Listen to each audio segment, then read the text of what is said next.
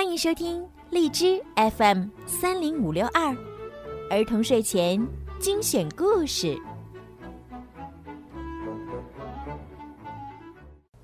亲爱的小朋友们、大朋友们，你们好！我是每天给大家讲睡前故事的小鱼姐姐。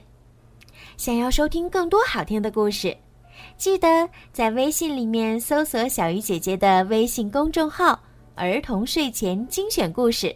点击关注，好听的故事每天就会发送到您的手机里啦。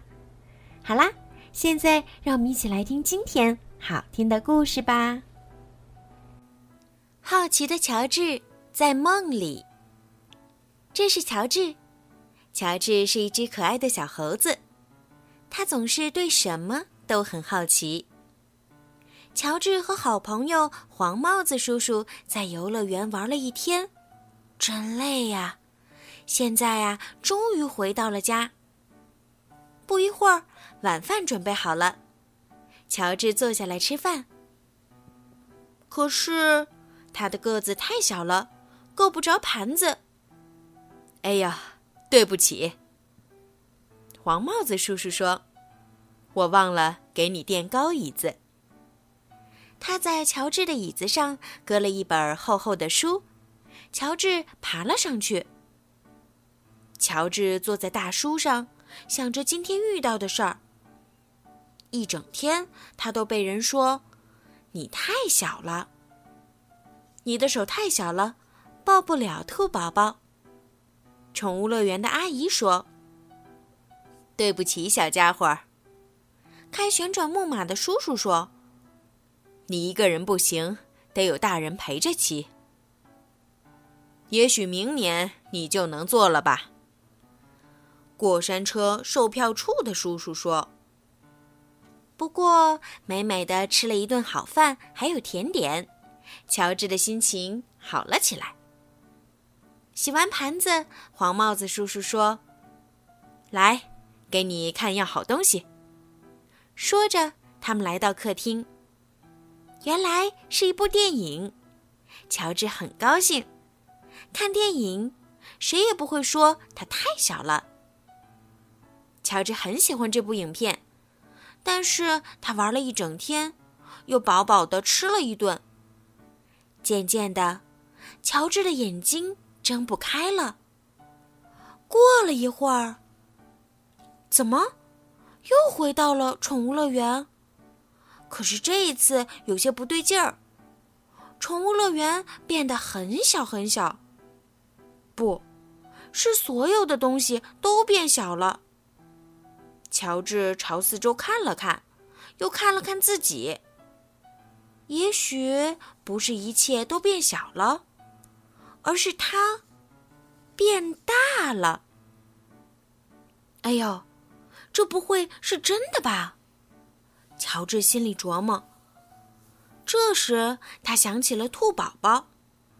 现在去抱他们，他一点儿也不小了。无论做什么，他都不小了，真是太棒了。乔治想着，朝兔宝宝的小屋走去。这回，他一下子抱起好几只，把它们贴在脸上蹭呀蹭。兔宝宝们很喜欢乔治，可是宠物乐园的阿姨不喜欢乔治。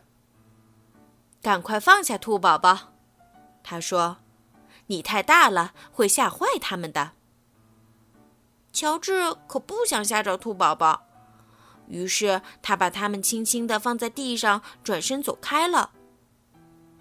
这时，乔治看见了过山车，他很好奇。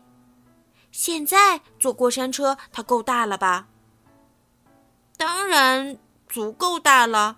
要是能找到一个大座位，坐得进去。可是卖票的叔叔让乔治赶快下来，你太大了，根本坐不下。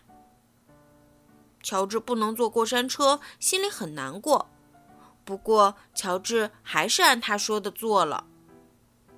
抓住那只猴子！乔治刚离开过山车，有人大声叫了起来。小心，它很危险！游乐园里的游人吓坏了，拼命跑起来。人们朝四面八方散去，逃得离乔治远远的。乔治感觉糟透了，他根本没想吓唬别人呢。乔治只想躲起来，可是往哪儿躲呢？它太大了，根本没有地方能躲得进去。乔治看见了旋转木马，这一次他不需要大人陪着就可以骑了。不过现在，乔治太希望有个大人在身边了。要是黄帽子叔叔在这儿，该多好啊！乔治缩在旋转木马的大棚顶上，感到很孤单。突然，有人叫他：“乔治，乔治！”听上去像黄帽子叔叔，也许他是来接我回家吧。乔治又听到有人喊他的名字，果然是黄帽子叔叔。乔治真想一下子跳进他的怀里，可是不行。黄帽子叔叔现在太小了，怎么能带我回家呢？黄帽子叔叔又在喊他：“乔治，快醒醒！”黄帽子叔叔的声音：“该上床睡觉了。”你看着电影，怎么一直在打盹儿啊？乔治看了看黄帽子叔叔，怎么回事儿？一点儿也不小啊！乔治又看了看自己，咦，一点儿也不大呀！这下他可以跳进黄帽子叔叔怀里了。于是他轻轻一跃，黄帽子叔叔把乔治抱上床。乔治舒舒服服地躺在自己的小床上。床不是很大，乔治想，不过他睡在上面不大不小，正合适。乔治呢，也不大不小，正合适。好啦，今天的故事就讲到这儿啦。如果你们有什么想听的故事，或者想对小鱼姐姐说的话，可以搜索“儿童睡前精选故事”的公众号，然后给我留言。当然，也可以直接在荔枝上给我留言，我都会看得到哦。如果我有时间的话，都会回复你们的。好了，孩子们，晚安。